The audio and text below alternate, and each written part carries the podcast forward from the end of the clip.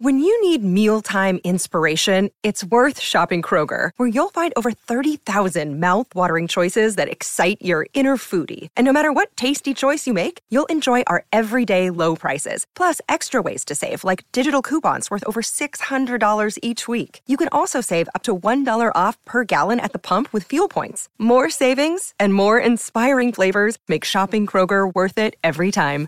Kroger, fresh for everyone. Fuel restrictions apply. Hi, everybody. This is Adriana Trigiani. I'm the host of You Are What You Read. I have the privilege of interviewing luminaries of our times about the books that shaped them from childhood until now. We get everybody from Sarah Jessica Parker to Kristin Hannah, Mitch Albom, Susie Essman, Craig Ferguson, Rainn Wilson, Amor Towles, you name it, they come, they share. New episodes of You Are What You Read drop every Tuesday on Apple, Spotify, or any major streaming platform wherever you listen to your podcasts.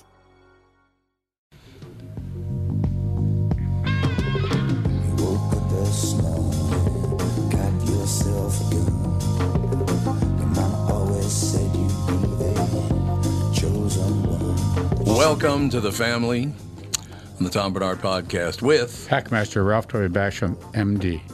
co-host Catherine Brandt. And Andy Brant Barnard. Alex will not be in this week. She's had a bunch of motherly duties to pull off this week, so she won't be in today or tomorrow. Michael Bryant, Bradshaw and Bryant, what's the latest? Uh, we're just trying to represent people who've been injured through no fault of their own.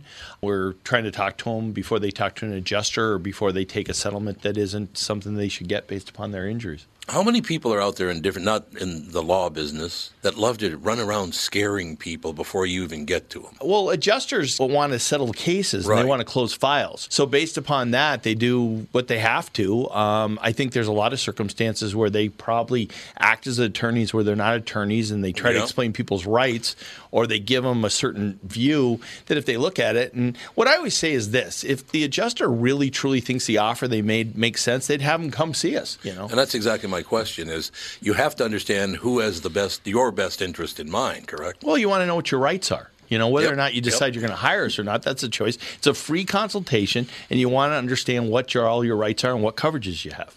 And plus the fact I hang out with you, so you got to be a good guy if I'm hanging out with you. Eh, maybe. Yeah, okay. Ladies and gentlemen, Michael Bryant, Bradshaw, and Bryant. Doug, how are things going at Burnsville and Coon Rapids Nissan? Well, we're in first and second place for the year in Minnesota. That's pretty impressive. What do you think the secret is? Well, clearly people like overpaid morning DJs that can't throw a first pitch over the plate.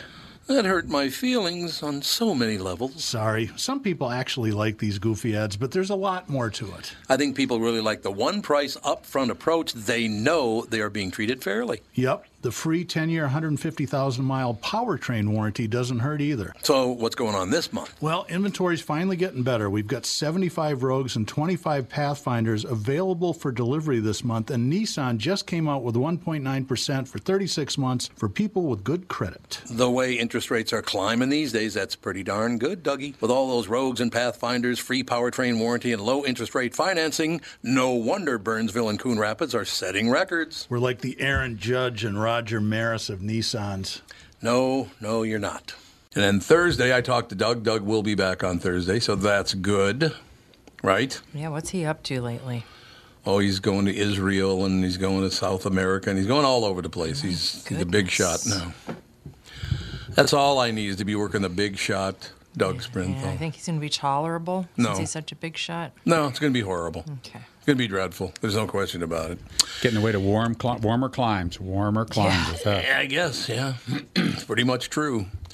You know, one of the great things he stories he tells because these Israelis that he works with through Walzer, or it's a, it's not the Walzer group directly. It's, a, it's a, whatever it is. But in any case, uh, all the Israelis he works with, or most of them, came to America uh, in December, early December, to have meetings here and set some schedules and all the rest of it. The number one request from Israelis to Doug Sprinthal, the first time being in America, what was the number one request, Doc? Oh, number one request, they wanted big beef steaks. It was in December, I should mention, too. That's very important to the story. Christmas tree. Christmas cookies. Yep. They all insisted to see a Christmas tree because they've never seen one. I'm sure. How conservative Israel are wouldn't- they? Man, Israel would not be big on that. No. I don't think there are a lot of Christmas trees in Israel. I don't think are so. there? oh, there's a bunch of think Chri- oh, huge number of Christians there. Sure, sure. I mean, Well, that's true. Yeah, that's you know, true. there should be Christmas trees around, but they, if they're in a conservative community, conservative surroundings, of course they're not going to see that sort of stuff. No. Israel is 1.9% Christian. Ooh, a lot of them. So, yeah, not So what's a that about? lot. How much 45 Muslim? people? How much? Uh, Uh, 18.1. 18% Muslim. Almost 10 Whoa. times as many. So, yeah, See? Not a lot of Christians. Yeah, I've said this to Ralph Basham before. If you want to get an education, come on the uh, podcast with the family. Education. It's all about education. we look up stats. It's all we about look education. up stats. He has no, he has no response to that whatsoever. So Ralphie and, and Andy and if Alex were there, I'd tell them the same thing. We've been talking a lot lately about. Um, I talked to a very brilliant psychologist about this uh, yesterday afternoon as well, and I. I said, "What do you think about this whole situation right now?" And he literally laid it out. I don't need to identify him; it's his own personal opinion. He said, This is not going to get better, Tom. People are getting dumber by the day, or less educated. He didn't say dumber. He said they're becoming less educated by the day. Uh, about 80% of people can't think beyond the level of about a 12 year old. Did you know that, Ralph, that it was that bad? Oh, that's, it's been kind of that's been the standard for a long Yes. time. For a long time. I, mean, I, I, would- I thought it was like fifth grade, uh, but uh, so you know, it's just right around there. Yeah, that's that's the way it's been. And people get to that point, they they may get some more knowledge, but they just don't. Their intellect isn't past that. And the reason I asked him that is that this whole thing is getting worse and worse. If you watch the news at all, all they do is lie. And I'm talking about national news, local news, not so much, but national news.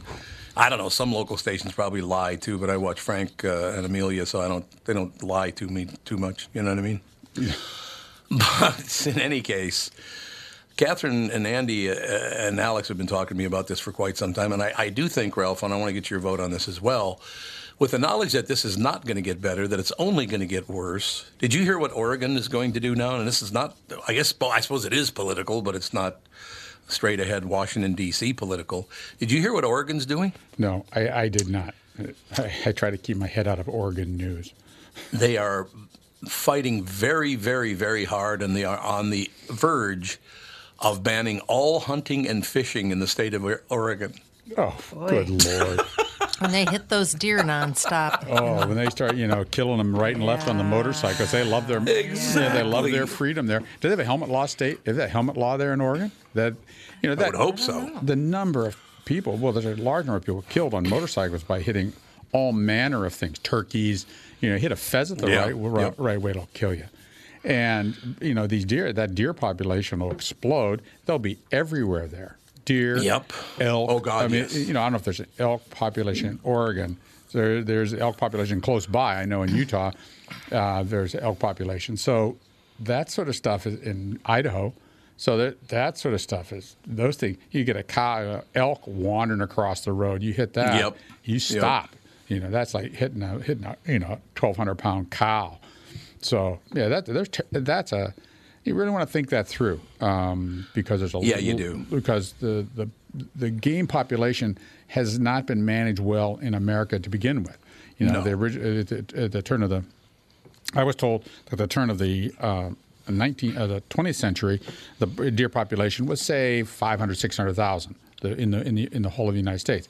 At the end of that century, it was like 15 million. So th- there's been this this huge expansion of this uh, this population of animals. Prey animals can grow exponentially, very, very Yep. quickly. Are they Yep. going to Yeah, do but then they- cull herds to feed the homeless? Are they going to do anything? Oh, who I mean, No. if they're going to ban hunting, like just for regular folk, That's fine. So, so, so, the, so, like you said, Andy, if the, if the predators, if the predators um, populate, then not going, no, no one's going to want wolves around. They're not Yeah. going to want mountain lions around. They want to kill these prey lions. means exponential predators. That's how Yeah, it works. So it's just Yep. you're going to have this, you know, th- this this wildlife uh, inundation that they're they're not ready before, and then the populace is just not going to be. Do they just won't understand? Oh, like I'm not safe to take Fluffy out. You know. Oh no, You know, no, Fluffy's the first to go. yeah. Well, I saw that. I saw the picture of the mountain lion, the the, the video that grabbed the yeah. Chihuahua in uh, Yep. Los Feliz. Man, that, that dog was uh, gone in a second. It was. Is that the former uh, NFL player? Is that his dog? No, no, no. That, Oh, because this is a different one then. There's Hmm. another one that went on. A former NFL player's dog was killed by a mountain lion. The thing, by the way, after he killed the mountain lion, he held it up by putting his arms under its front legs. Uh, the lion was taller than Oh, he they're was. huge. Those are big animals.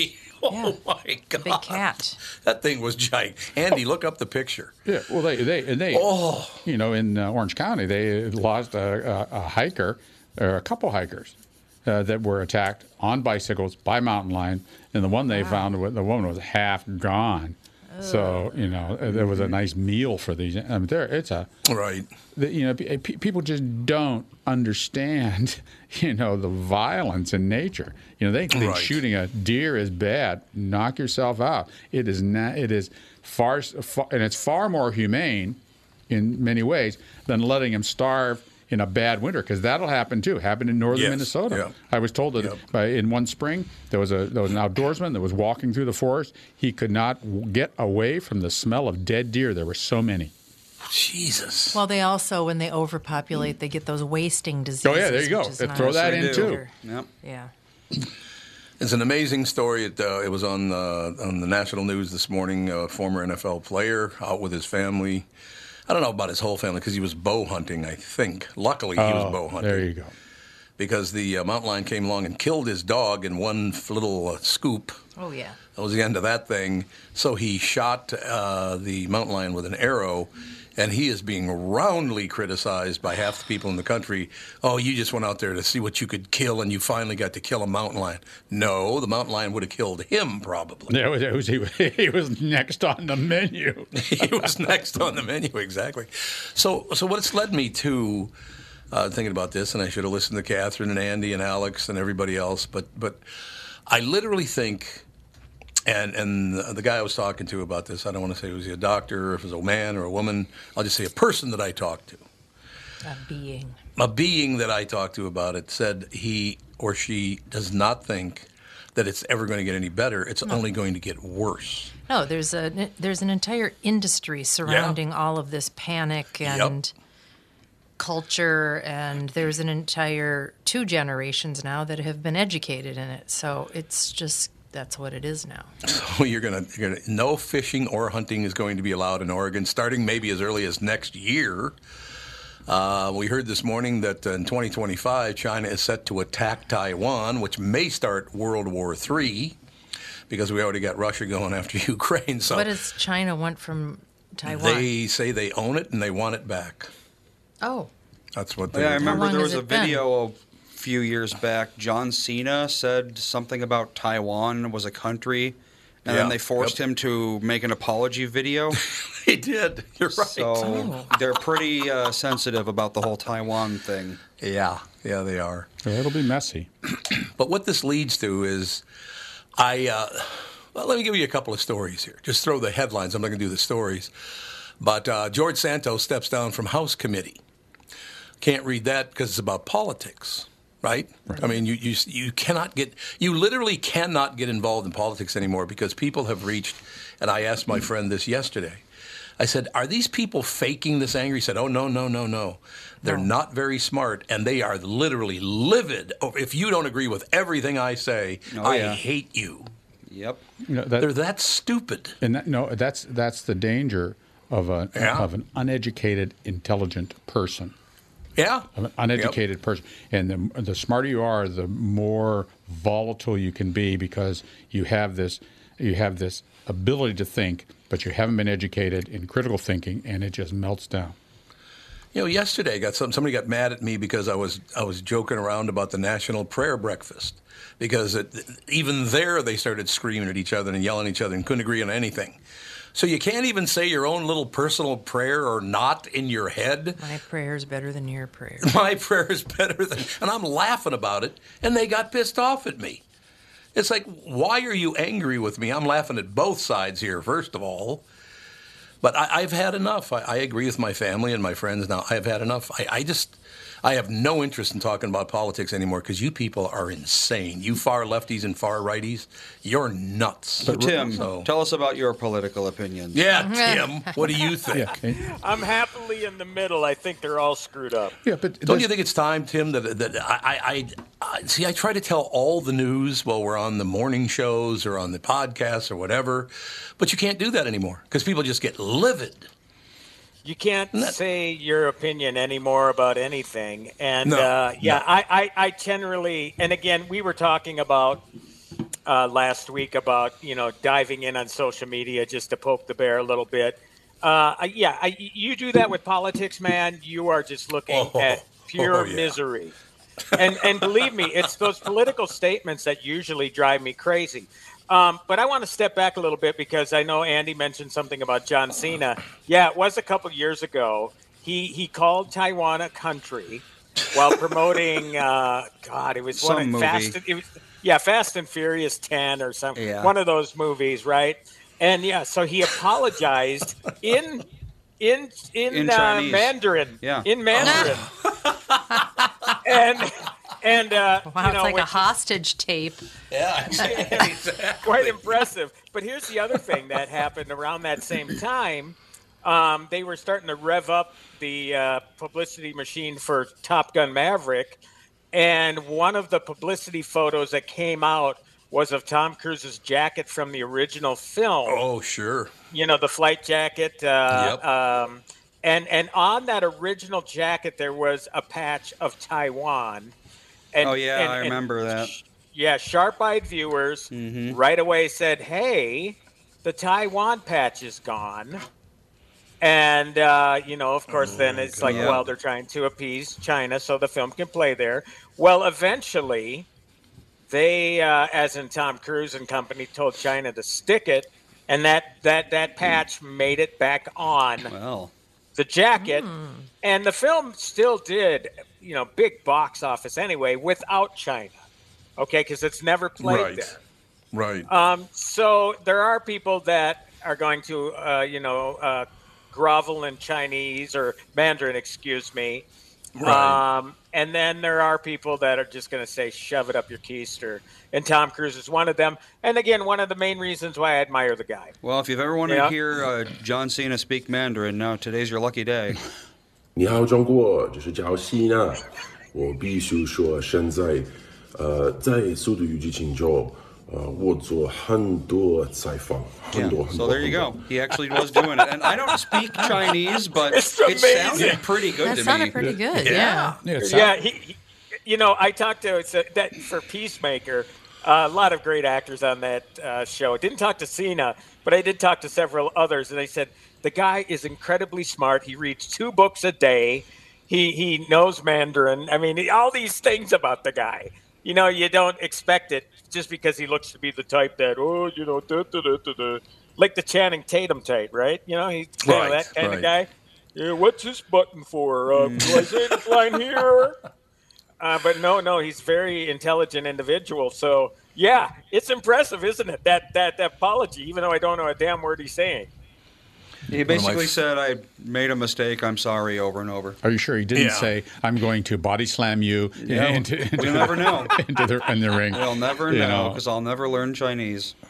Oh man, well, you know the links that some of these uh, people go. Now, apparently, uh, Disney has made amends with China because the last few uh, films of theirs have not been distributed over there, and, and they are include the Marvel ones, which really need that extra kick because Yeah. they're so damn expensive to make, and they have to clear a certain hurdle to break even, et cetera, et cetera. So they've made amends, but I do know that some of the objections that China has had to Disney's films, Disney Marvel, is the fact that there's same sex kisses and stuff like that.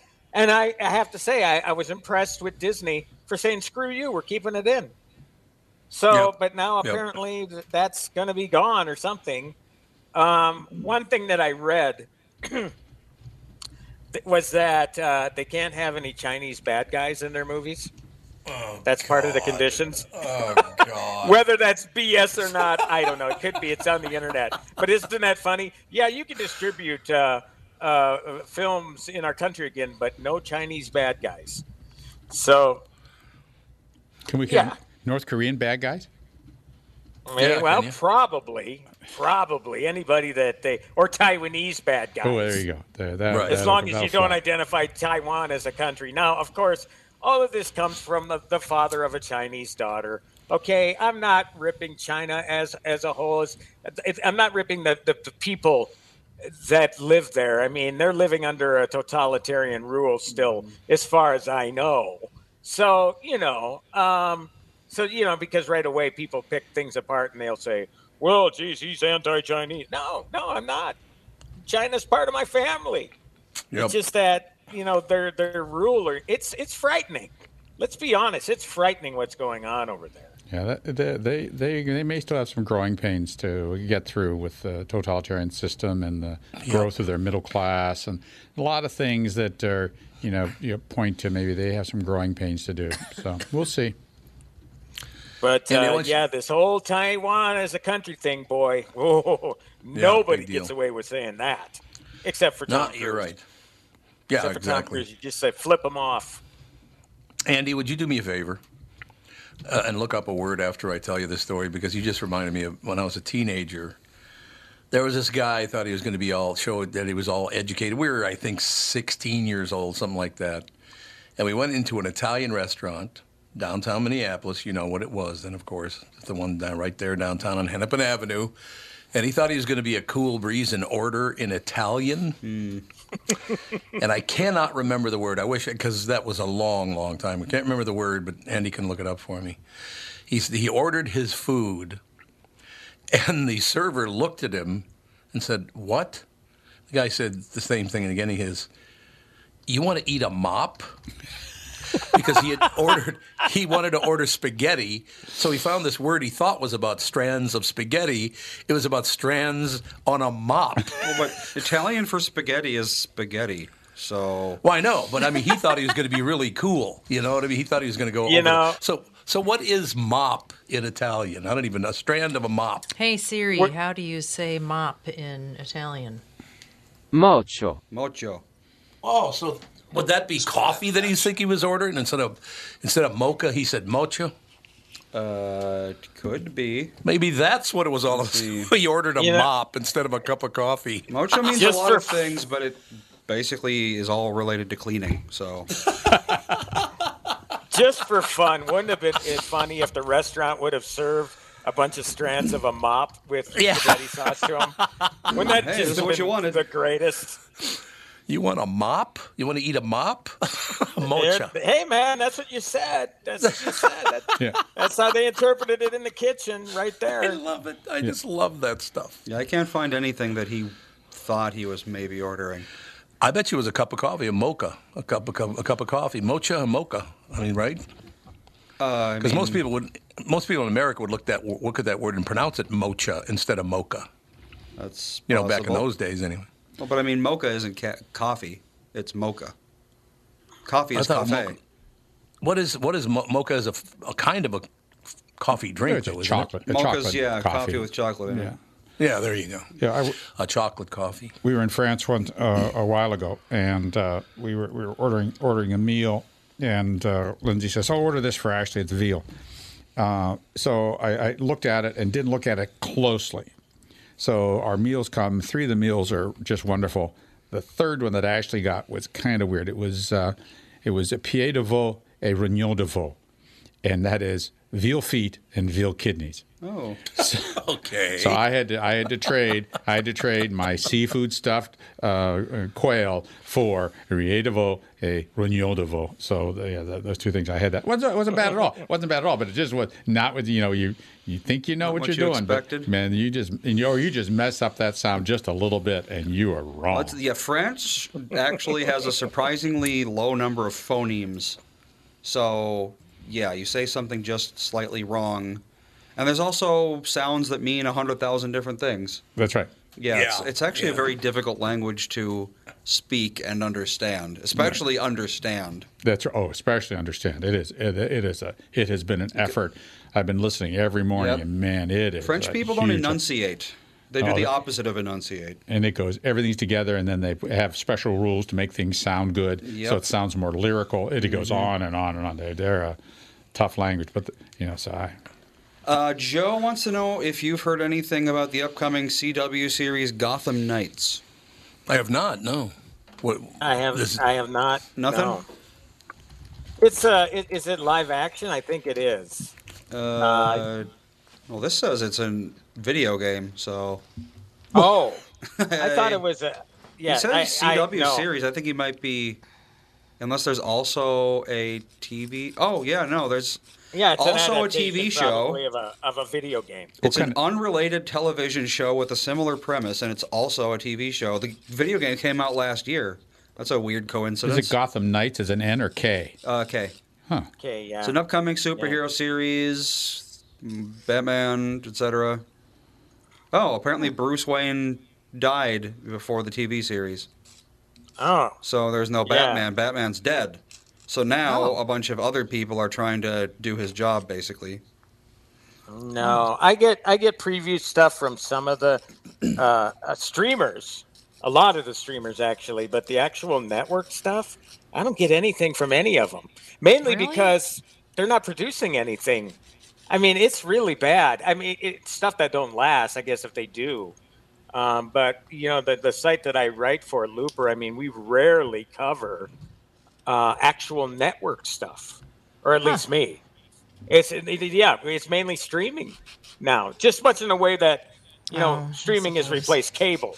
You know, cable became the cool thing uh, when that came about, and now streaming's the cool thing. So Right. that's where you know most of the coverage seems to uh, arise from. So uh, no, no, I have not seen it, Joe. So If you're fascinated by aliens, ghosts, cryptid creatures like Bigfoot, then I have the show for you The Paranormal 60 with Dave Schrader. Each week, we investigate different claims of the supernatural, bringing you the top guests and experts from around the world. Listen on all of your favorite podcast platforms. Tune in, Pocket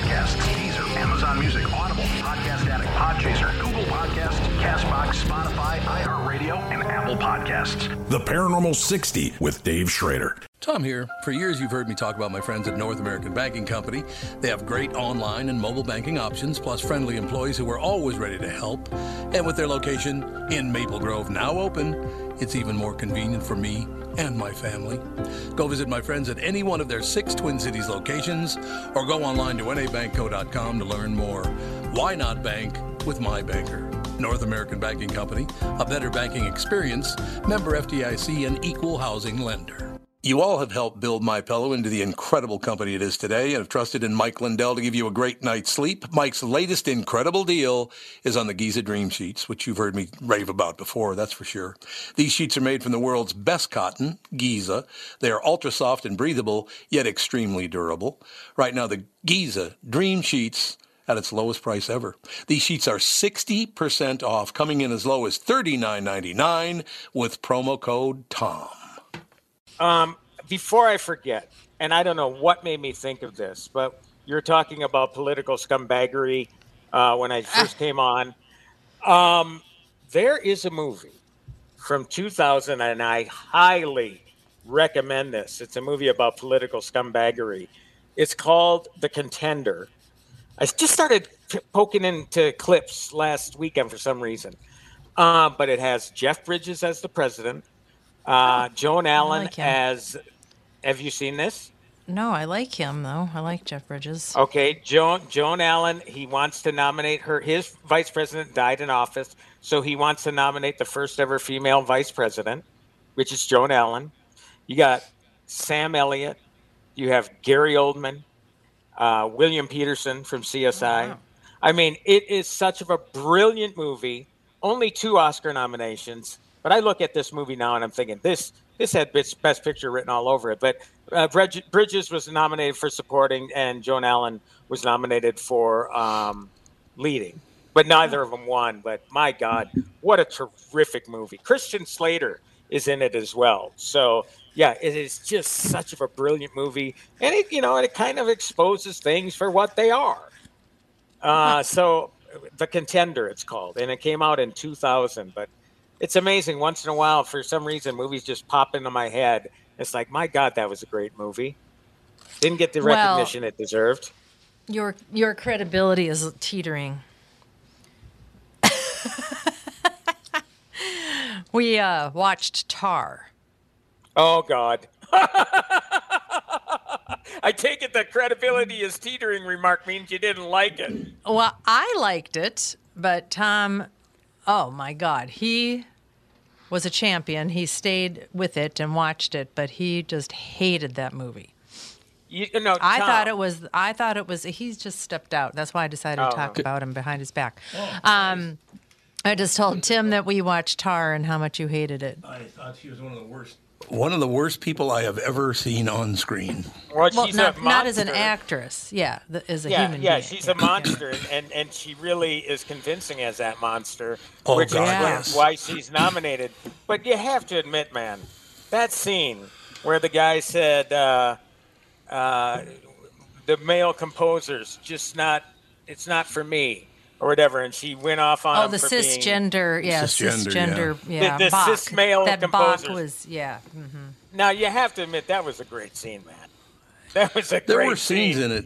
it- Well, well, first of all, it's two hours and 40 minutes long, which I'm not uh, wild about anyway. Should have warned you.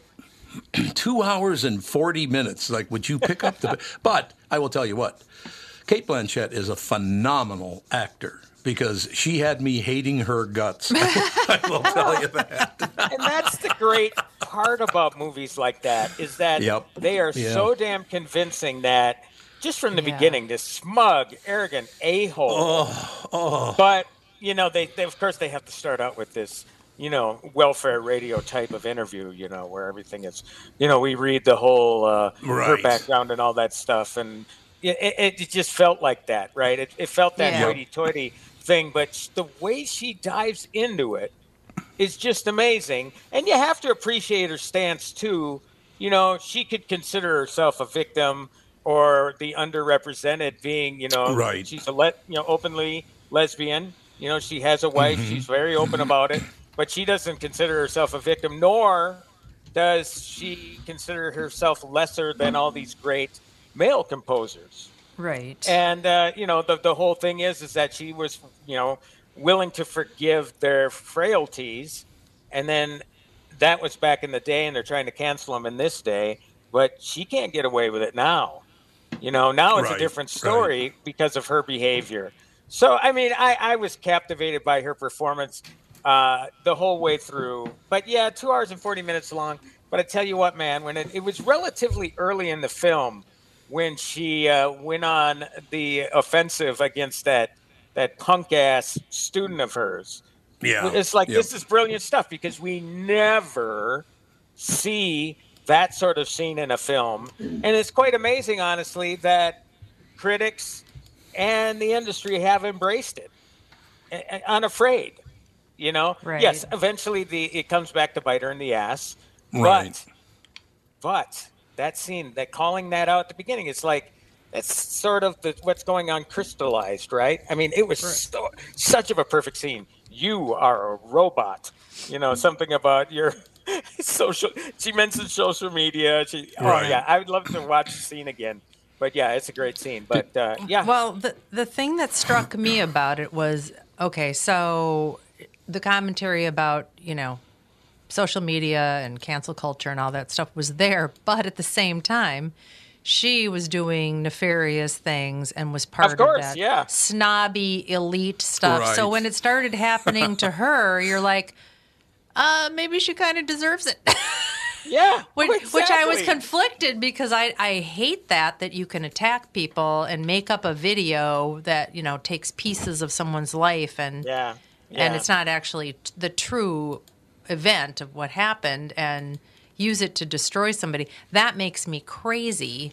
But at the same time, she was so horrible. You're like, "Mm, eh, maybe I don't care. Maybe I don't care about her. Yep. Dude, dude, you know, the general thinking is that Michelle Yeoh will get the award for uh, the Oscar for Everything Everywhere All at Once. But I tell you what, so far, I mean, Cate Blanchett. See, the problem with the Oscars is they tend to. They, they're very, very stingy about going from number two to number three Oscar for any actor. I mean, the composers and stuff, they might win tons of them. Um, but so, you know, it could be that they just will share the wealth. And don't get me wrong, I love Michelle Yeoh and I'm rooting for her. But Cate Blanchett is so incredible in this. Sometimes you just can't deny him, you know? And, and Yep. this really Yep. is one of the best performances of the years, hands down. Actor, actress, whatever. She just kicks everybody's ass with this role. No, I'm telling you, I hated her guts about five minutes in. Yeah, she she's was- that good. well, it just it just was so you know that whole you know hoity-toity orchestra Yes, you know conductors piece of the world. It was just it just made everybody seem like such a pompous. Oh, Could you imagine? I wonder. I mean, do you know any classical musicians that could I really speak to how authentic that feeling is? Well- remember? Yeah, that's a good question. Well, by coincidence, I had a friend who married a cellist. Mm. And I won't say where she performed. It wasn't in Minnesota, thank God. But she was a cellist in a major, big, big time orchestra and all the rest of it. Uh, wouldn't make eye contact with anyone else and wouldn't speak to anyone. Oh Mm. God! it's like okay. You know what? Yeah, we sort of started looking up the uh, salaries of of conductors and things, and some of them make 1000000s Mm-hmm. three, four million Yeah. dollars. I mean, but only the top, top, top. Most conductors make about forty five grand a year. Right. So it's a it, it's not exactly an all inclusive, No. diverse. No. sort you of- know, you wonder about to that be world, so and now I'm think- you know, when I'm thinking about this, talking about this, you saw that wonderful film Whiplash with J. Uh, Oh, with J.K. it. Simmons. Loved Same it. sort of thing. A monstrous sob. Mm-hmm. And he actually did win for Best Supporting Actor for that film. But what a brilliant film. I mean, you know, again, that world, it must be a completely different world now. I think that's the world of jazz musicians, essentially. But, um, you know, whether it's jazz, whether it's classical, uh, once you get to that certain level of excellence, I mean, there's just zero room for error. And if somebody makes an error, they're going to rip your head off. So yeah, it, it, it's it's a great film, both of them. Uh, I, I you know look, I, I love classical music. I don't listen to it that much. I know my youngest son would go to sleep every night to classical music. It would help him sleep, and he loves it to this day. He doesn't go to Yep. concerts or anything like that. But uh, you know, there is a certain level of I don't know.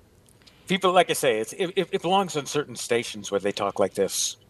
And if you don't talk like this too, then you're scum to me. You know? Yeah, and the point of you know that uh, college students who are studying music don't want to study Bach and Beethoven and all the greats because they were uh, white guys. um, Well, you got to ama- believe you know, that this well, is you- grounded in some truth, don't you think? Yeah, absolutely. Oh, It's got to be happening.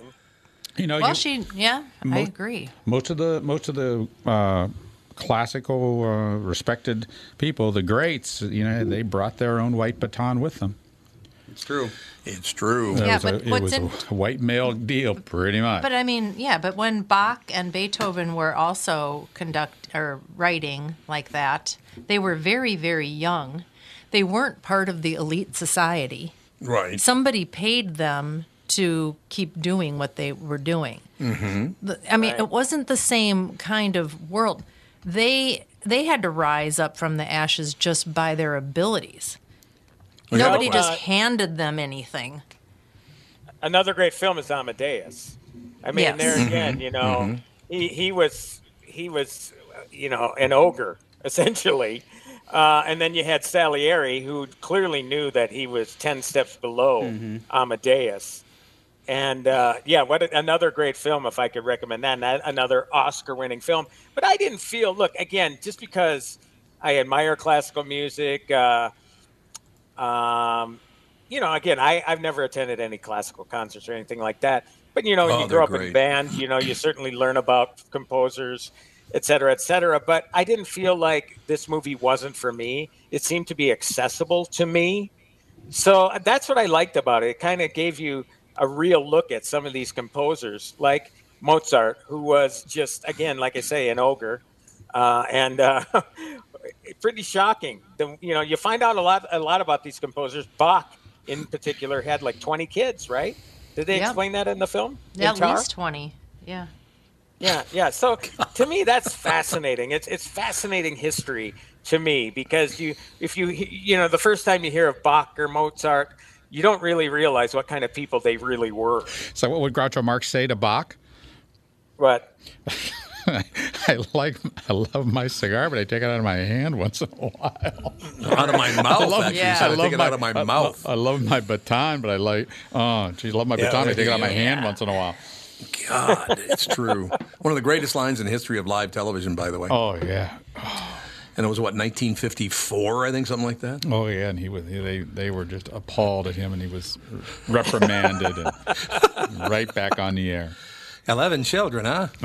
I will never forget that. How do you explain that? I, my husband loves me just- very much. It's true. I got to throw something in very, very quickly because you gave me a good feeling there, Timmy, by bringing up J.K. Rowling because uh, when he won the uh, the Oscar, he, we had him on the, the KQ Morning Show, and I was having a nice talk with him. And at the end of the interview, he goes, "Well, let's get to the important stuff." And I said, "What important stuff?" And he goes, "Well, how have you been, Tom?" And I said, "Well, fine, thanks." He goes, God, I missed running into you and all the rest. I had no idea he even knew who I was or remembered me. Or he, and he, he says at the end, you know why I got into acting in movies? I said, no, why? And he said, because every time I audition for something, you beat me out. And I'm like, oh, okay, JK, that's enough. We're good. Now, what a there- nice man. there you go, though. There's a guy who rose up through the ranks, right? Yeah. You know, he's Oh, not God, your yes. he's not your Hollywood leading man type. Nope. My God, he can bring such ferocity to a character like that character in Whiplash, and he's a hell of an actor. Oh, and I'm so glad because Yep. that's the good thing about Oscars. Okay, and mostly I can't stand watching them because it's patting each other on the back. This guy, I believe, he thanked his wife and he got all choked up and stuff. It was real Yep. when he was up there um, accepting his award. But what that does is that it, it elevates a guy who truly deserves to be noticed and his talents to be appreciated. And, you know, by attaching again that line, Oscar winning actor J.K. Simmons, that will get him work. That will get him in better projects, even though I said J.K. did Rowling, ton- didn't I? Yeah, you did. I said Yeah, you said J.K. J.K. Rowling. Row- not yeah, I thought, well, that's an Simmons. I know, I'm like different- Harry Potter's author. Yeah, that's a it's an entirely different kettle of fish. I don't like. Yeah, it really is. Like, yes, sure. exactly. Yeah, No, it's J.K. but, uh, Simmons I was talking about. God, what yeah, J.K. dope. Simmons. Um, but yeah, I knew who you were talking Sorry. about. But um, Yeah, you did. Yeah. Yeah, yeah. So, so yeah. So it really did elevate him to a whole new level. Now, before this, you got to remember, the guy did. He was J. Jonah Jameson in the Spider-Man movies, which was Mm-hmm. brilliant. He's been brilliant all along. It's just that sometimes these people get pigeonholed, and it's like, oh, he's just the crabby sob that you see in Right. Jake, Jake in, Spider-Man, and, and and now all of a sudden you- you're getting him in other things. Yes, he's a great crabby son of a gun, but he's also great in other films too. He was Fred He's Mertz terrific. In uh in- Yeah, Lucy, in uh, the movie Lucille another movie that you despised Tom, Lucy and with the- Desi. yeah yeah Nicole Kidman. I didn't Yeah. think Nicole Kid- Kidman was very good in that. No, role. she was I, and I usually like her, but I did not like her in that movie. well I, I accepted her I more as like she- Lucy than I did Javier Bardem as as Desi Arnaz uh, you know I, I, I I don't know agree. It's just sometimes, look, man, you get an opportunity to get Des, uh, that- that somebody as great as Javier Bardem in your film, you're just going to do it. Okay. I mean, I know it's a it's usually a, a bone of contention with films if they don't exactly look like somebody or sound like somebody or whatever. I mean, it certainly worked in the favor of Austin Butler for Elvis because I thought Oh that God, kid yeah. Yeah. was Elvis Yeah. He was but terrific. there are in that movie. times where it's like, what the hell are they doing with the? How do you? Where's the connection between this actor and this real life character that everybody knows? You know, Right. it's pretty tough. Pretty tough. See, I thought that Desi should have been played by J.K. Rowling. I just thought I'd throw that in again. Well, you know what? She she certainly would grab the uh, headlines because of the all Yeah. the hate she's getting because of her her stand. Uh, in Oh, the, yeah, that's know, right. The stuff with the trans community and all that sort of stuff. Mhm. Uh, so yeah, she's she's a headline grabber. Uh, so sometimes that's I suppose why they cast people too because they they get headlines, right? Uh oh, is Ethan in the room? Maybe. Yes, he is. Maybe. Ethan's Ethan! Maybe. Yep. He Well, wants is he- his nana. He does want Nana. I saw a picture yesterday, uh, Catherine. What did you say in it? There's a picture of him calling Oh, him a human tornado or something. Hurric- Hurricane Ethan. Hurricane Ethan. He is a there we go. hurricane. I was in He the just same, goes barreling through the world. He does. little, little more powerful than a tornado. But, uh, I, knew, I knew it was some sort of wind event. Mm-hmm. No, he's hurricane. Ethan, what's Ethan doing? Uh, we're gonna go to second wind after this. Pick out an elliptical. Ooh, there you go. Mm-hmm. Say hello to Ethan for me. Big smile from Ethan. I know.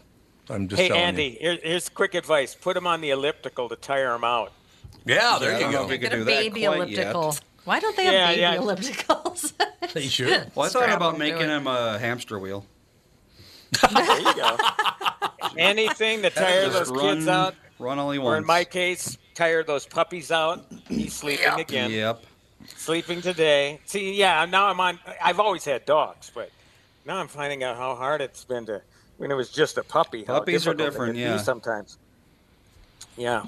That's a wonderful thing. So all in all, basically, um, yeah, I, I, I would say that the average person, unless you cannot watch a movie for two hours and forty minutes, you should watch Tar because she is incredibly good in it. Yeah. Uh, she, but she's so good in it. I hated her guts, and it was hard to watch her.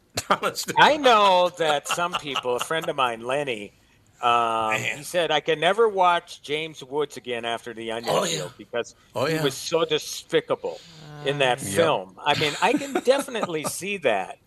Um, you know that typecasting thing, especially like this Evan Peters playing Dahmer so convincingly that I could Right, not yeah. even Yeah. watch the show. I was unnerved. My daughter was watching it. She loves anything that Ryan Murphy does, uh, and Evan Peters because Evan Peters has been in all of Ryan Murphy's stuff. But she had Dahmer on, and it was so unnerving. I could not watch that series because it was too real. You know, Yep. I mean, we lived through that that story happening, and uh, yeah, it's it was ghastly. And so to have it done as well as this Evan Peters did, uh, boy, I- I- and, and again, he's nominated for all sorts of awards, but you get into trouble for that because all of a sudden the families of the victims are coming out, and why are you honoring something like that, and why should he be awarded for playing one of the most notorious serial killers in the history of Yeah. history? You know, all that sort of stuff. So I could see that, but you know, again, that's man when when people like Cate Blanchett pour themselves into a role like that Yep. Yep. and just steamroll everything right from the very beginning of the film. That's it gets your attention. That's for sure. It gets your attention. Uh, have you seen anything? Oh, you know what I saw also horror movie. Uh, Megan, the one with the uh, Oh yeah, with uh, a doll. Oh AI yeah. doll. That's also for rent on premium video on demand. For some reason, I got a promotional deal from Amazon, so I paid only a couple bucks for it. But um, it's really good. It's it's it's scary, but it's funny. It's the sort of movie I call effed up funny. You know, it's so effed up. Some of the stuff they do in it, it's so crazy, but you can't help but laugh of it. Laugh, laugh at it because Oh, it's so okay. good. It's really, really a good movie. Jason Blum produced it. You know that guy has the Midas touch when it comes to doing horror Blumhouse, films. I mean, baby. he's really good, really good. Yep. So yeah, yeah. So Megan, I, I recommend it. I missed it in theaters, um, but uh, yeah, it's it's a it's fun. You know, I'm not a big guy for that. Uh, for a guy who loves action figures and collects all that stuff, I'm not big on the whole dolls thing, the Chucky thing.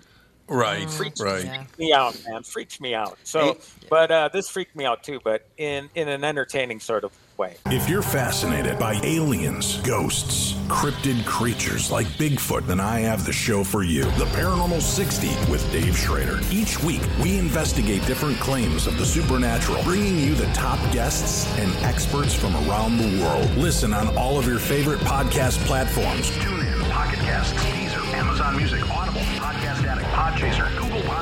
Castbox, Spotify, iHeartRadio, and Apple Podcasts. The Paranormal 60 with Dave Schrader. Doug, how are things going at Burnsville and Coon Rapids Nissan? Well, we're in first and second place for the year in Minnesota. That's pretty impressive. What do you think the secret is? Well, clearly people like overpaid morning DJs that can't throw a first pitch over the plate. That hurt my feelings on so many levels. Sorry. Some people actually like these goofy ads, but there's a lot more to it. I think people really like the one price upfront approach. They know they are being treated fairly. Yep. The free 10 year, 150,000 mile powertrain warranty doesn't hurt either. So, what's going on this month? Well, inventory's finally getting better. We've got 75 Rogues and 25 Pathfinders available for delivery this month, and Nissan just came out with 1.9% for 36 months for people with good credit. The way interest rates are climbing these days, that's pretty darn good, Dougie. With all those Rogues and Pathfinders, free powertrain warranty, and low interest rate financing, no wonder Burnsville and Coon Rapids are setting records. We're like the Aaron Judge and Roger Maris of Nissans. No, no, you're not. Michael Bryant, Bradshaw and Bryant, what's the latest? Uh, we're just trying to represent people who've been injured through no fault of their own. We're trying to talk to them before they talk to an adjuster or before they take a settlement that isn't something they should get based upon their injuries. How many people are out there in different, not in the law business, that love to run around scaring people before you even get to them? Well, adjusters will want to settle cases and Right. they want to close files. So, based upon that, they do what they have to. Um, I think there's a lot of circumstances where they probably act as attorneys where they're not attorneys and they try to explain people's rights or they give them a certain view that if they look at it, and what I always say is this if the adjuster really truly thinks the offer they made makes sense, they'd have them come see us, you know? And that's exactly my question is you have to understand who has the best your best interest in mind, correct? Well, you want to know what your rights are. You know, whether Yep, or not you yep. decide you're going to hire us or not, that's a choice. It's a free consultation, and you want to understand what your all your rights are and what coverages you have. And plus the fact I hang out with you, so you got to be a good guy if I'm hanging out with you. Eh, maybe. okay. Ladies and gentlemen, Michael Bryant, Bradshaw, and Bryant. Amo wants to know if you've seen the latest season of Jack Ryan. Jack, oh. Uh, no, you know what? I never started it, and it's one of Oh. those things. Yeah, it's one of those things where unless I'm in at the beginning of a series, it's awfully tough for me to go back to the beginning to a Breaking Bad or whatever, which I've never seen. I've seen the pilot. Um, to, to get into it, knowing that I got so much ahead of me. Now, I think Jack Ryan is only in season three, so it might be something I'll catch. The one that I am looking forward to, though, is uh, I, when you said Jack Ryan, I was thinking of uh, Mitch who's the guy? Mitch Rapp. Not Mitch Rapp. Oh. No, it was the big guy that came into town. Lee Childs did it. Tom Cruise did a movie first. Jack oh, Reacher. um, Jack, Jack- Reacher. Oh, yeah. Yeah, there's a lot of those. Yeah, and but that one was so brilliant. Uh, I think Officer Dave was on the day I talked about. I think so, it, And he said, he said, yeah, I just watched the whole first season again, and I could too. You know, it's, Mm-hmm. that's the sort of show I could, I cannot get enough of. I'm sure there's more that I get out of it the second time around. But the good news is they are working on the second season. Oh, Uh, good, I good, recommended good, good. last week season two of Mayor of Kingstown. Uh, three episodes so far, and that that show is incredibly brutal. It's Mm-hmm. brutally violent all the way through. I can't believe it, but you know, it follows the story. It's not gratuitous. Everything is warranted. Um, so yeah, it's a hell of a show. So have you have you started that again, Tom? Because I know you saw the what, Jack season. Reacher?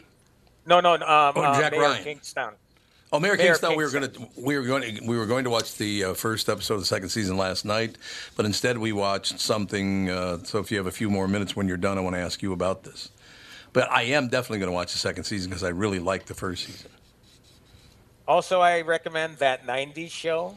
If you caught that '70s Oh yeah, show, yeah, I love that, that show. 90s show is and you know who makes it and again veteran actors who never quite got the due that they deserve but kurtwood smith and Debra Jo Rupp as red and kitty Forman they're, Yep. they're the they're the they're the foundation of that original show. They're the foundation of this show. You do get cameos Good. from the people that were in the 70s um, but they're the funniest people.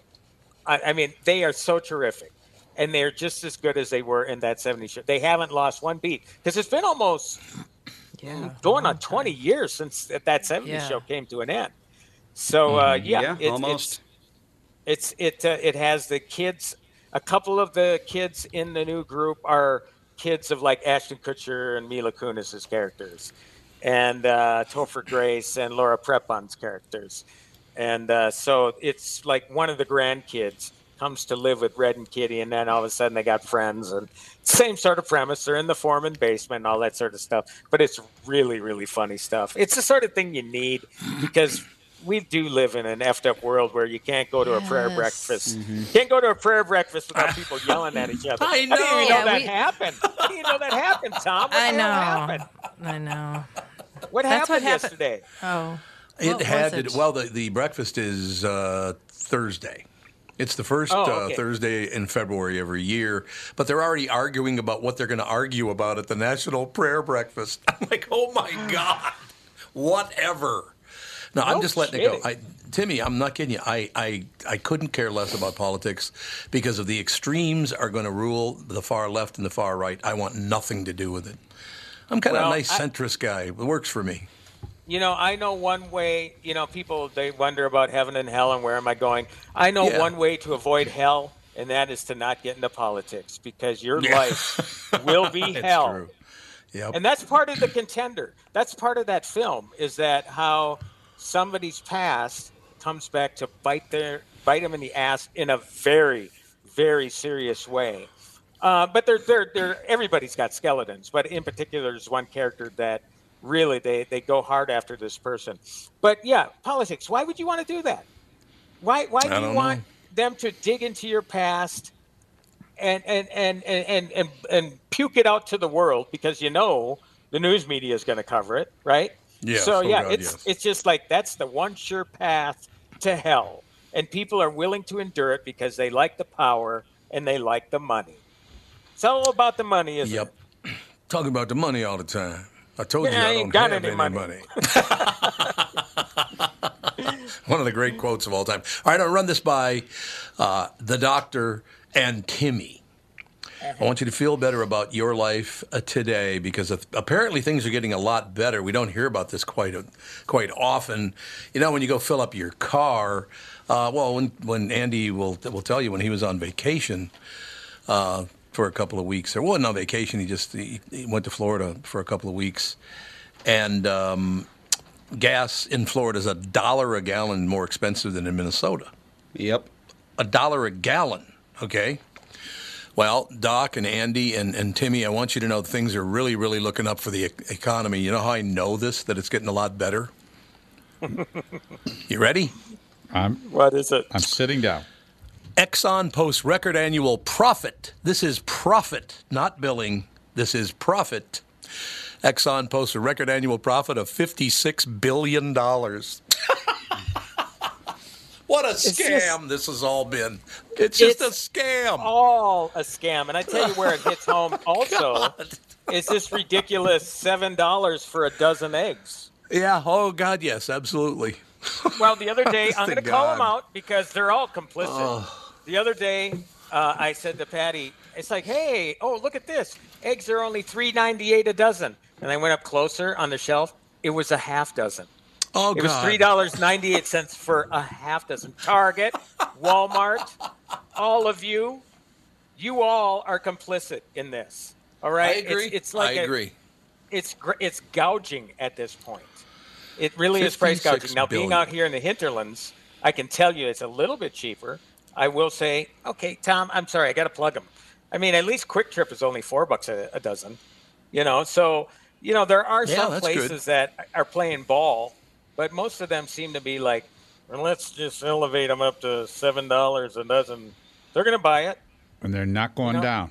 As, as soon as the even the chicken population's back and the and the supplies back, I'm willing to bet they never go down Nope, never. You're right. Because it only Yeah, take, well- only takes about three to four months for the, the the layers to be mature enough to start laying eggs. Is this this avian flu thing that they're blaming this on? That Yep. that and supply chain issues and COVID and you know there's a, I'm sure there's a laundry list of things they blame it on. but it's it's ridiculous. Again, it's amazing, and I, I I talked about this maybe months ago, but uh, it was probably last summer when when the gas prices were really crazy out of control. Where you know I'm in Medina, I drive through, and gas I'm just saying was five dollars a gallon. I get to Buffalo, and it was a dollar and three cents cheaper. It's like nothing's uniform with these people. Now I do understand there's No. overhead and all this Right. sort of stuff. I get it.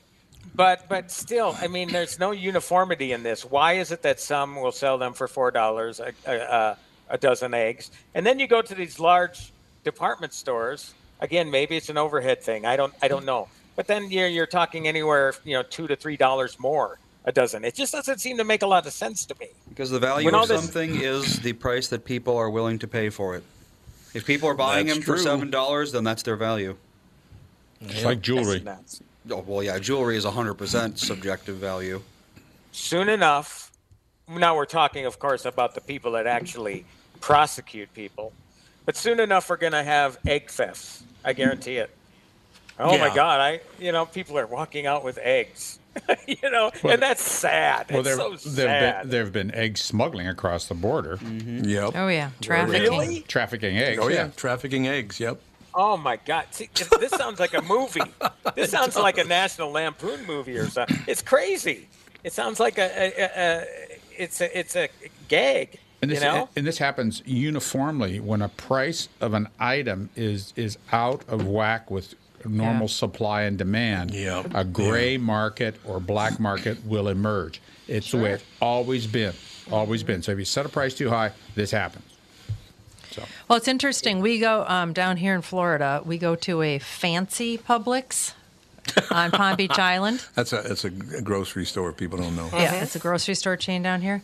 Uh, on in fancy Publix, not one egg, not one egg, completely empty. Yep. Then we go to poor Publix on our side of the tracks. Yeah, there you go. Eggs galore. It's true. They- they got eggs are stacked to the ceiling. It's like uh, I think that rich people maybe are hoarding eggs. I don't know. Yeah, maybe. I don't know. Maybe and then true. another another scam that they pull is if occasionally you'll see the 18 eggs in the carton, Yeah. and if you do the math, you're basically paying the same price. But they want to make you believe that oh, this is an economy pack. I'm actually getting Yeah. this for less.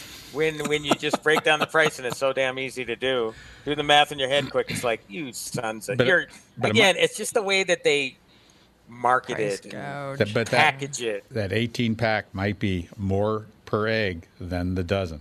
I mean, you- Yeah. you, Do always got, always got to look at those math things. So how much did you pay for for the eggs at, at the poor Publix then, Catherine? Well, at Poor Publix, they had something called Vital Eggs, which I we first found out about those in Canada when we were up on a vacation, and um, they are really good eggs. They ha- they are for some reason I don't know what they feed their chickens or if they're free range. I don't know what they're doing, but those actually taste like really good eggs. Those were uh, fourteen dollars a dozen. Oh God. So I went with some. I went. I went for some locally uh, sourced eggs in Publix, which they do a lot down here. They they locally source stuff as much as possible, which is really nice.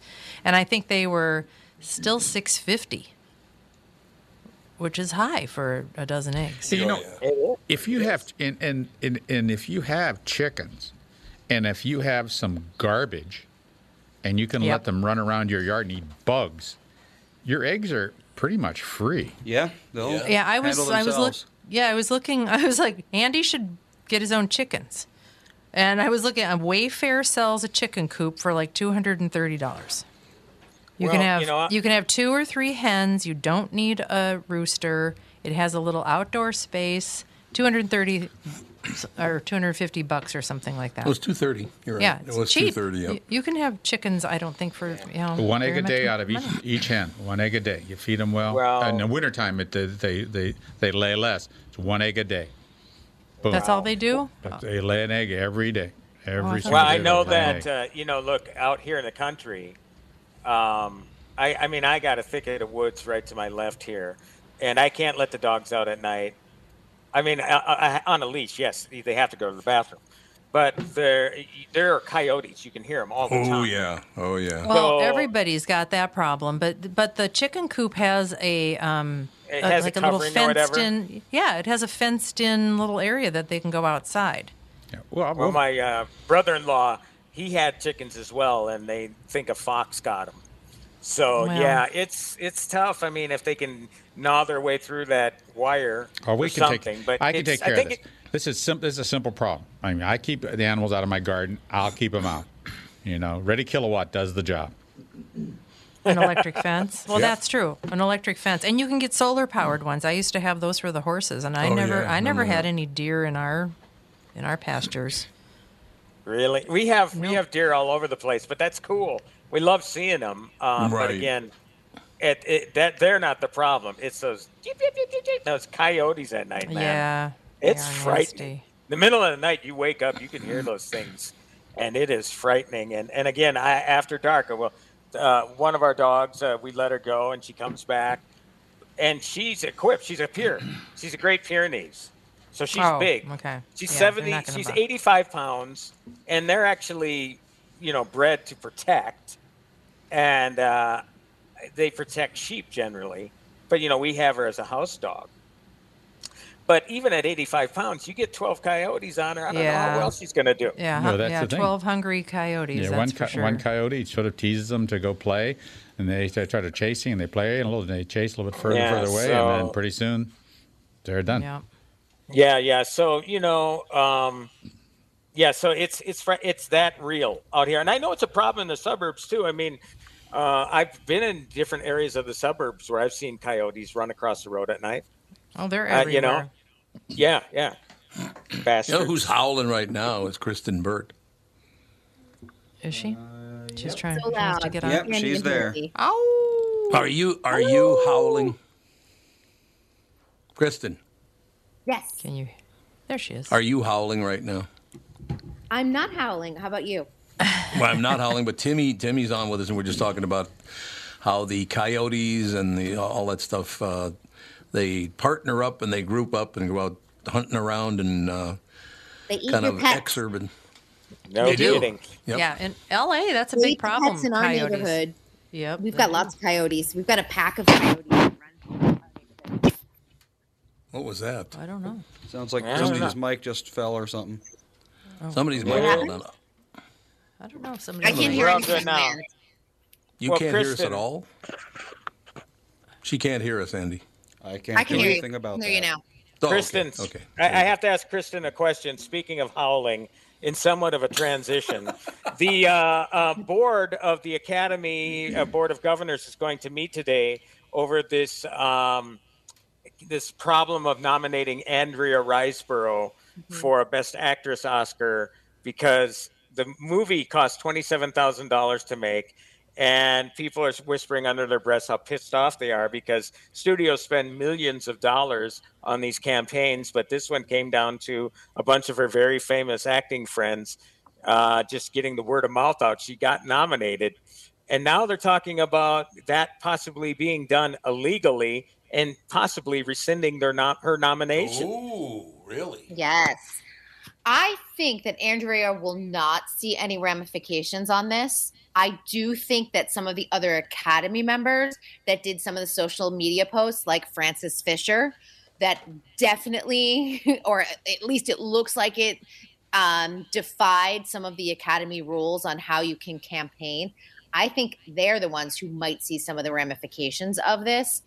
And I, I mean, the thing is, if they do take away Andrea's nomination, nobody else goes into her spot. So that becomes a whole other controversy if they make that decision. And I have a feeling that after the slap heard around the world, the Academy is trying to stay away from as much controversy as possible. they never should have done this in the first place i think and i think part of the reason is is that yes because of those snubs every year somebody's pissed off that they didn't get nominated um, that might have been part of the reason why we're hearing about this now because there were a couple people like viola davis who people thought should have been nominated.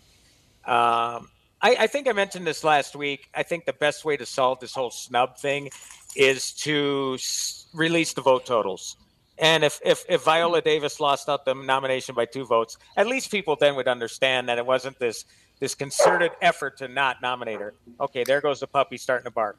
Um, so so and, and I'll get up pretty quick now because it's Kristen's time. But yeah, I, I just think that they don't need a stupid controversy like this if they take away because then it smacks of elitism, taking away a nomination from somebody in a film that only cost twenty seven grand. It's like they didn't spend the millions of dollars, so therefore she doesn't deserve the nomination. You know, people are going down that her road. performance is really good. It, it just wasn't going to get the eyeballs of the Academy because it didn't have a huge studio backing um, with tons of money and the campaigns and everything else. Um, so they have to kind of walk this line between uh, were the rules broken and hey, what about these smaller films? Why aren't they getting noticed? One last thing. One of the people that championed the performance, oddly enough, Tom and Catherine, because we talked about Tar earlier, was Cate Yes. Blanchett. Cate Blanchett and was one of the vocal people about this too. So, but you guys can talk about Tar. I'll uh, get going here. Kristen, t- nice to, to talk with you. And Tom and Catherine will talk next week. And, and Dr. Ralph and Andy. Thank you. Sounds good to me. Thank you. We'll see ya.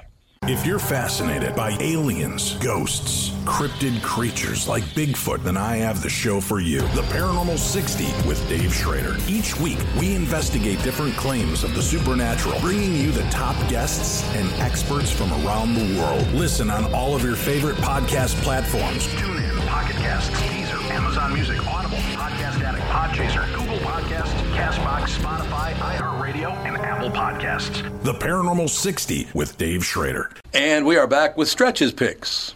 Who's winning this thing? The Kitties, the Pack, the Bears, or the Purple? None of the above. Those are all the teams in the division. I know that. Well, who's your pick? I'm going with Sabre Plumbing, Heating, and Air Conditioning. What? It's not a football team. Sabre is one of the largest Bryant dealers in the state, which means you save. Yep, I'm going with Sabre, Sabre and Bryant, doing whatever it takes to keep you comfortable. Oh, uh, one more thing, Tom. What's that? Visit saberheating.com. Tom here for Shift Real Estate. Last year, about this time when we were making plans for Key West, I met the folks from Shift Real Estate. And when I heard the Shift story, it made sense to me. It made sense to my kids and it makes sense to pretty much everybody that's heard about them. Shift Real Estate saves home sellers thousands of dollars on real estate fees. How do they do it? Shift lists for a flat fee of $5,000. You work with a full-time salaried agent. They take professional photos and videos of your home, list it on the MLS and market your home online, all for a $5,000 flat fee. Call Shift Real Estate and tell them about your home. Tell them that you heard me talking about it, and they will tell you how you can save $10,000 or more when you list with Shift. It's the common sense way to sell your home. Visit shift2sell.com. That's shift, the number two, sell.com. Because life is expensive enough. Tim Lammers, ladies and gentlemen. Kristen Burt now joins us. Kristen, I have to I have to give you a call later on in the week here because I got uh, what 20 days until my morning show starts over on Hubbard. Exciting. Congratulations. I have not been able to speak with you since you officially signed. I think you guys were out and then I was out last week. So, Right. um, that's very exciting. It is very exciting, but I just yeah, I, what I'm trying to do is is so far everybody's on board is recruit people to appear, you know, once or twice uh, a week, you know, for five ten minutes or whatever, or five days a week for five minutes or whatever. But yeah, I just I would like to include everybody into that show as well because it's going to be a seven to ten podcast. Did you did you see by the way? Everybody said, "Well, podcast. Why are you doing a podcast instead of radio?" Apparently, you didn't pay a lot of attention to National Public Radio. They cut 10 of their radio shows. Radio has got Uh, major problems. Wasn't it foreign radio shows? Yeah, it was, it was all foreign radio shows, but they just won't do it anymore. Nobody listens anymore.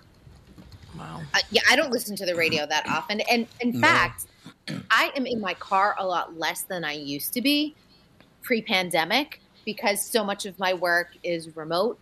Um, We have a, I have a TV studio here at my house. I do a lot of broadcasting from there. So I'm not necessarily having to go to the press junkets and seeing people in person as much. So I'm not Right. listening to the radio even there. I listen to podcasts nonstop, Yep. whether it's You like and everybody else. working out, yeah, working out, even in the car now, my podcasts are going on. hmm Yeah, well, it's, you know what? So, how do you do? You just use hit the app on your phone and set the phone next to you or something? Yeah, and and I vary between um, you know Apple Podcasts, Spotify, because some some are exclusive to Spotify and things like Right, that. But right. between those two, and occasionally um, iHeart as well has a couple podcasts, but it's mostly Apple Podcasts and, and and Spotify, and it really covers everything that I kind of need. hmm Yeah, I mean, one of the problems they have, and look, I, I loved radio. I was in radio for 50 years. I mean, you know, it's a long time to be in radio. So I'm not trying to blast an industry here. And as a matter of fact, the Hubbard's radio stations do very well. Why? Because they have a lot of money. Why aren't the other stations doing well? Because they're all deeply, deeply in debt, mostly because of hedge funds. So I mean that's, I, and I hate to say that, but but podcasting, and I don't hate to say the podcasting is going to be huge because it is going to be huge. You can hear it all around huge. the world, and it's already huge. Yeah, exactly. But it's going to pass uh, certain things up very very soon. Well, it's interesting because um, I, my, I'm in the car ma- at the absolute most a half an hour, and that's very rare. Yeah. I'm. I, I mean, my most of the time I'm in the car for maybe ten minutes. I just I live so close to everything that I need. I just don't drive that much anymore. And I was out at this little uh, uh, birthday party, and it was I don't know five, seven women, and they varied from ages forty to almost seventy. And I said, "Oh, you know, I've been listening to the radio a lot down here." And they said, The radio? Who listens to the radio? And I thought, oh, I'm glad Tom's getting out of that industry. It- it's sad, but again, the responsible radio people are still doing well because they were responsible. The ones who came in and just yanked all the money out of it, cumulus. Uh, oh, sorry, I had to cough there for a second. I heard that. It- They're destroying the industry with their greed. That's exactly what they're doing, unfortunately. Well, radio stations and television stations have been used, as you Yes. said, as a hedge fund swapping Yep. program for 30 years now. It's too bad. Yeah. Yeah. If, uh, the other thing about podcasting, there's no barrier to entry. No, almost Virtually none. none. Nope, you're absolutely right. Plus, you can tell people to go F themselves as you want to. If you really want to. That's right. Your podcast, your podcast can be done on your iPhone with your uh, earbuds. Yeah, it, Yeah. it absolutely If- can. I I have a what, like four, maybe five hundred dollar cheap little work laptop. That's what I ran the show with down in Florida. Yeah. I just hooked Yep. everything up to my laptop and off we went. Yeah, and micro- Yep. microphones, headphones, and it's and it's all about the talent and the subject matter and the content, and that's the that's the that's the thing that's going to be the death knell because I want a podcast. Well, I go to I can go to Best Buy and buy the stuff. Yeah, you can start Which a is right. podcast tomorrow for five hundred bucks. That's right. Yep. Mhm. New, new equipment, good, luck, equipment, current. Good luck getting a hundred thousand watt radio transmitter and all the uh, licenses and everything. Moving that around. yeah, it's uh, Look- not exactly accessible. And don't don't get me wrong. I love radio. I loved being in the business for 50 years. I, I guess there was a seven eight year period when I was in the record business instead of radio. But I love radio. I just don't love what they did to it. It really, as I said, the Hubbards are very very smart. Their stations do extremely well because they can support them. When you yank all the money and don't support your product, the product's going to burn to the ground. I mean, just that's just a fact. So Well, that's why I'm and so they glad to didn't be back. adapt fast enough to a lot of the radio No, stations. they ignored podcasting, and if you didn't adapt quickly to that, in addition to supporting the radio shows that you have, Mhm. you Right. wind up uh, falling behind very quickly. But even e- even even adapting, they may not be able to survive because even with that adaptation, nope, a bit like no way. a bit like uh, Kodak. Kodak uh, were the first, the first to make digital cameras. Yep. But they could not make it fly because their business model was based in film and the markup on film and that sort of Mhm. stuff, and it never worked for them, and they're just gone. So there's going to be a lot of that going on. Yeah. So, what do you think of the title, "The Kristen Burt Hollywood Report"? What do you think? I love it. Sign me up. I love it. Well, I, I'll be reaching out to you soon because I'd love to. Uh, like I said, I want to include as many people as I possibly can. That'd be let's get the word out from everybody. In any case, I want to ask you a question, Kristen Burt Hollywood Report, person that you are. Um, Catherine and I got lucky. I, I, I, at least for me, it was kind of an accident to run into it. Catherine and I have been watching the extended cut version of The Office. Have you seen any of Mm. these shows? Yes, I have. Oh God, Kristen, they're wonderful. So good, isn't it? It's and you just see what they, yeah, you see what was cut from. You know, these scripts are so long, and they have to whittle it down, you know, to that 22 minutes, and you see what you were missing. oh God, it's so good. Michael Scott is so incredibly good in that show. He's so that funny. character is just, uh, he's just wonderful. What an a hole. But you know what? He, he's an a hole with a heart. That's what makes you like him because he will be awful. And then he'll have this one moment of humanity, and it just redeems everything, and you get the warm fuzzies about him, and you go, "Oh, okay, great," and you continue on. Because if he was awful the entire time, you just hate him, and there's no place to go with the character. Right, right. But you don't. It, one other thing I love about Michael Scott, the character, played by Steve, uh, what the hell is Steve's last Carell. name? I forgot. Oh, Carell, yeah. Is it Carell? Yep. Bro. Yeah, Steve Carell, yeah. I only talked to him once for about three or four minutes, and he was not interested in doing an interview, so it didn't go too well. But Well, I love his character. You know what I love about him? Anybody is looking for him for help. Oh, I'm too busy. I can't help you. I'm too busy. nice boss. Can never offer you any help whatsoever because I'm just too busy sitting in my office with the door locked. But I, I think are- that's a lot of bosses at a lot of offices in real life. Well, you're probably right, but we are, Catherine. I mean, you enjoy it every bit as much as I do. I've always liked that show. Yeah, but I mean, the extended cut now with all the extra stuff thrown in is even Yeah. better. Yep. Well, it, you it- get more it's all- character development. I, I have to ask if you're watching The Office, are you watching Abbott Elementary? I heard that's really good. I have not watched. it. Catherine, you watch it yet? I have not. It I've is a been meaning very to. similar sort of um, situation to The Office in that they're making a Oh. documentary about a public school. Um, but the this is, show is so well cast. It's so sharp. It's so well written.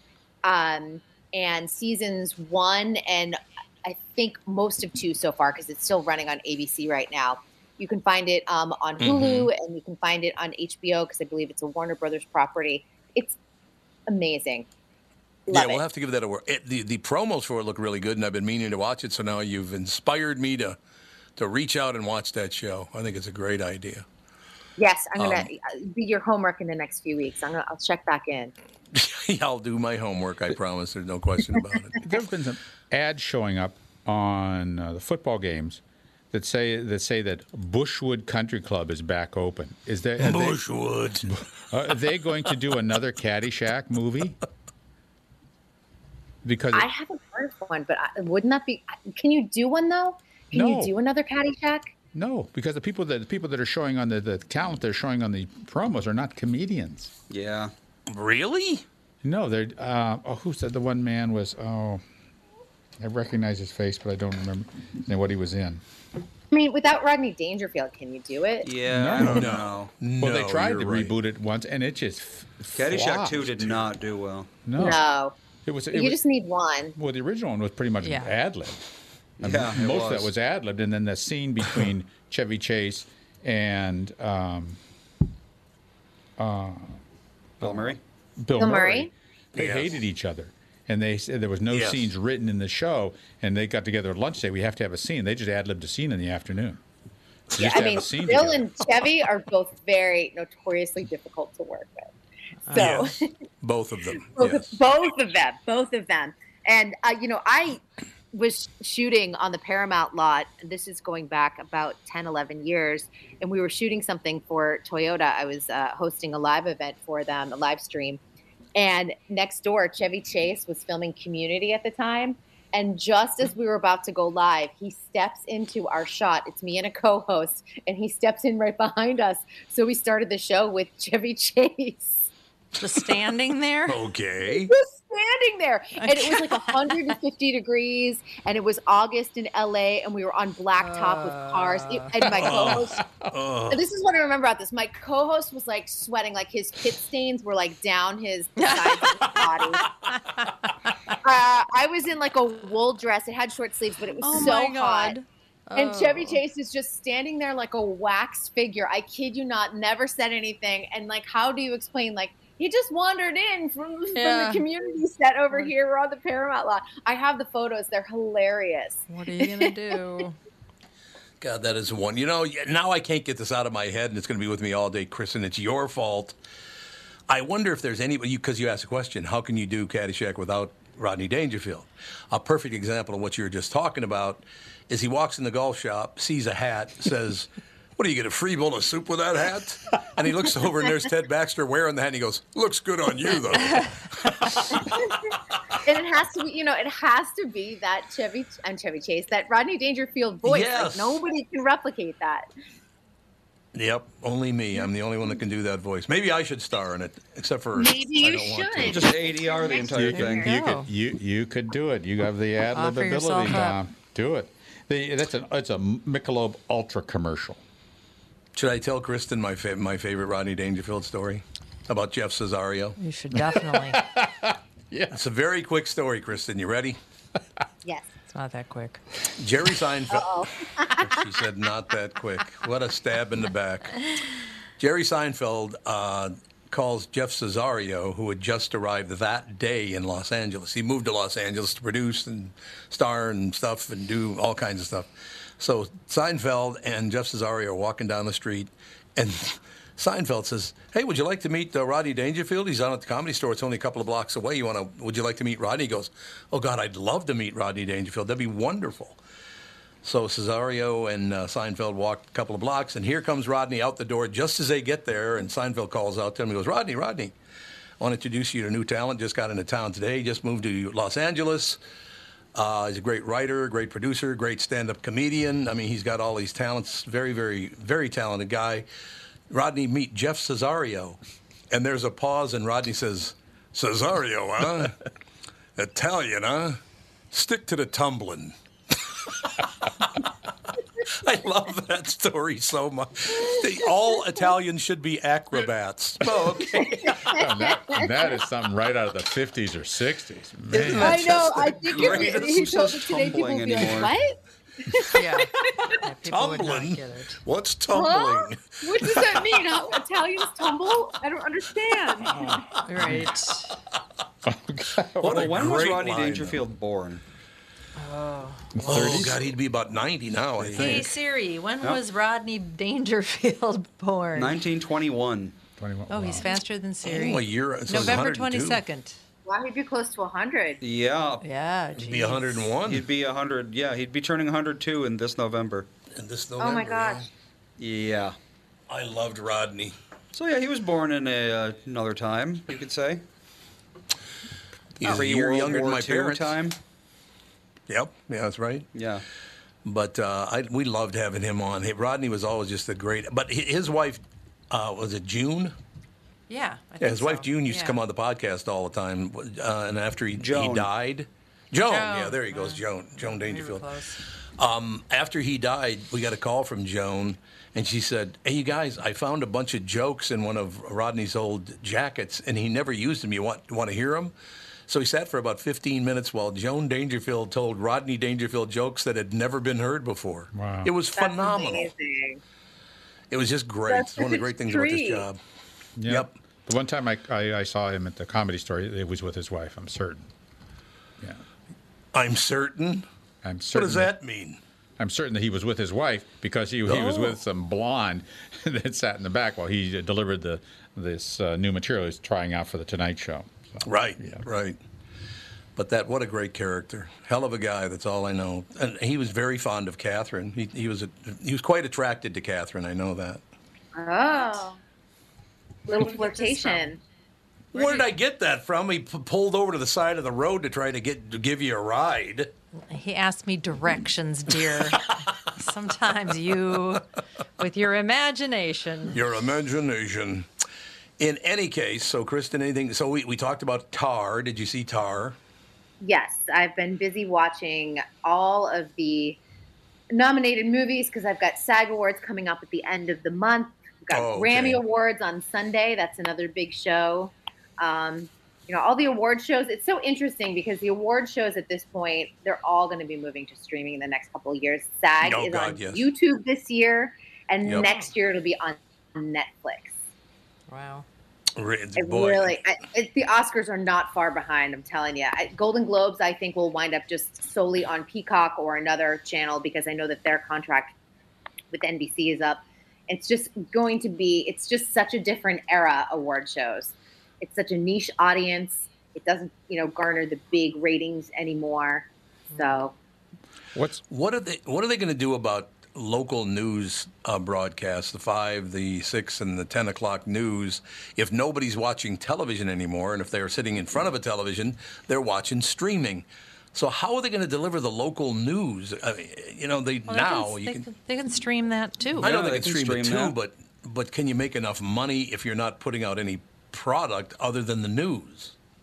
I know in LA they've they've kind of doubled down on the news, at, at least uh, with Oh, okay. KCAL, um, and what they're you know they make all their money off of those high speed car Chases, chases. yeah. Los Angeles, Ralph, you'll know what I'm talking well, about. yes, yeah, yes, that's I right. We, we were just watching. We watched we watched the guy who assaulted the police officer. He hid hid in the bushes for about an hour before he wandered out. Oh yeah, that this is a yeah. They they run them all the time, and they have they have talent that's recognized as commentators. They do the, they do the play by play and the color in the helicopter or from the studio. It is a Mm-hmm. fascinating business. It's it's and it's so it's specific to California too. That's the crazy thing. When I lived in the Northeast, you never saw No. you know high speed chases. You know, interrupting General Hospital in the middle of the day so people can watch the high speed Well, don't chase. you, don't, don't you think it's just fascinating to be able to see cars going over three miles an hour in LA? Yeah. But I'm saying high speed, and I really mean like they are probably going about 20 miles an hour many times. That's the High crazy thing. speed. But- and they'll be going through neighborhoods, and then you'll see them. You know, they'll get out of their car, and then they're trying to like jump fences. Like suddenly they're MacGyver or oh, someone. I mean, almost every Los Angeles home has a huge fence of some sort, and you're like, this is bonkers. It's so bananas to watch. So if you're ever on vacation in Los Angeles, turn on the TV in your hotel because you have to see this. It's insane. Yeah, they, everybody everybody thinks when they get out of their car they're O.J. Simpson. They get out of the, they Yep. get out of that car, they run about two blocks, and these guys are done. They, they have, they have no stamina at all, and the police just finally they just lay down, put their arms on the police, just cuff them right there. It is a- amazing when they try to run. They're just not very uh, very athletic. Yeah, I mean, it is so funny to watch. And, and then some of them, of course, are very, they've now put them on time delay because those that are armed oftentimes unalive themselves, and uh, you don't want that on live television. Yeah, well- so there is No. a time delay now. Yeah, and the time delay that that came about by someone who uh, drove to the top of one of the spaghetti junctions, stopped his car. Uh, The police were around. It was a standoff, and he and on live TV he pulled a shotgun out of his car and, and shot Everybody saw it live. and blew his head off live. So yeah, that you is, not want to see that. so they, yeah, they they have that, and they, they pull out and things like that. And they should. There's no reason to see that that coarseness. No, there's no reason. I mean, those are the ones that really go to the extreme, but most of them are are humorous. Oh yeah, they they are they are they're- the endings are comic. Yeah. Yeah, what are you gonna do? Uh, so everything else is good, Kristen?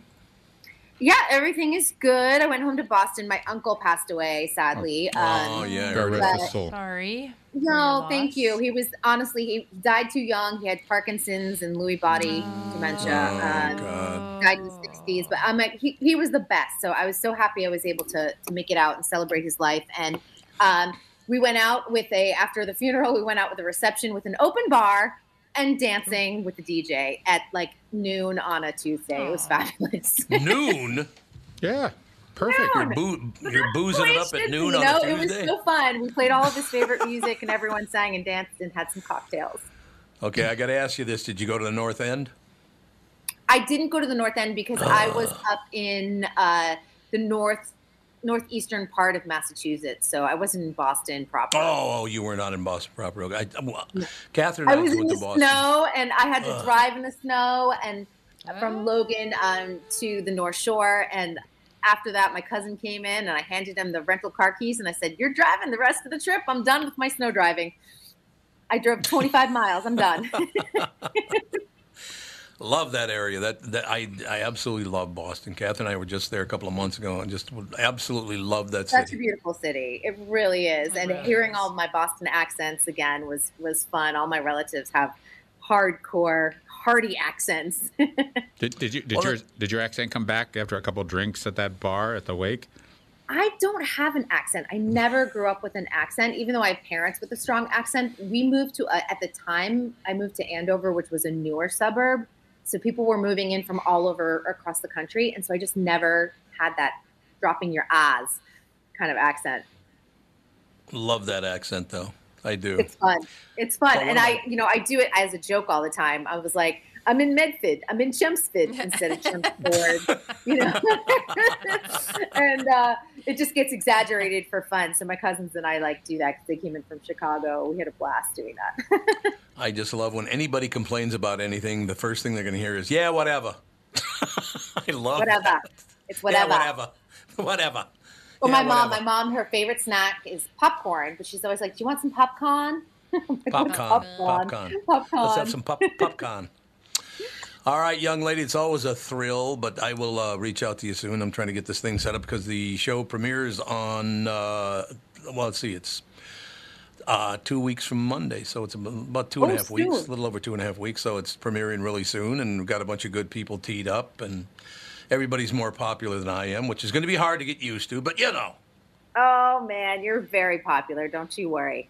nice try, sister. All right, we will talk to you next week.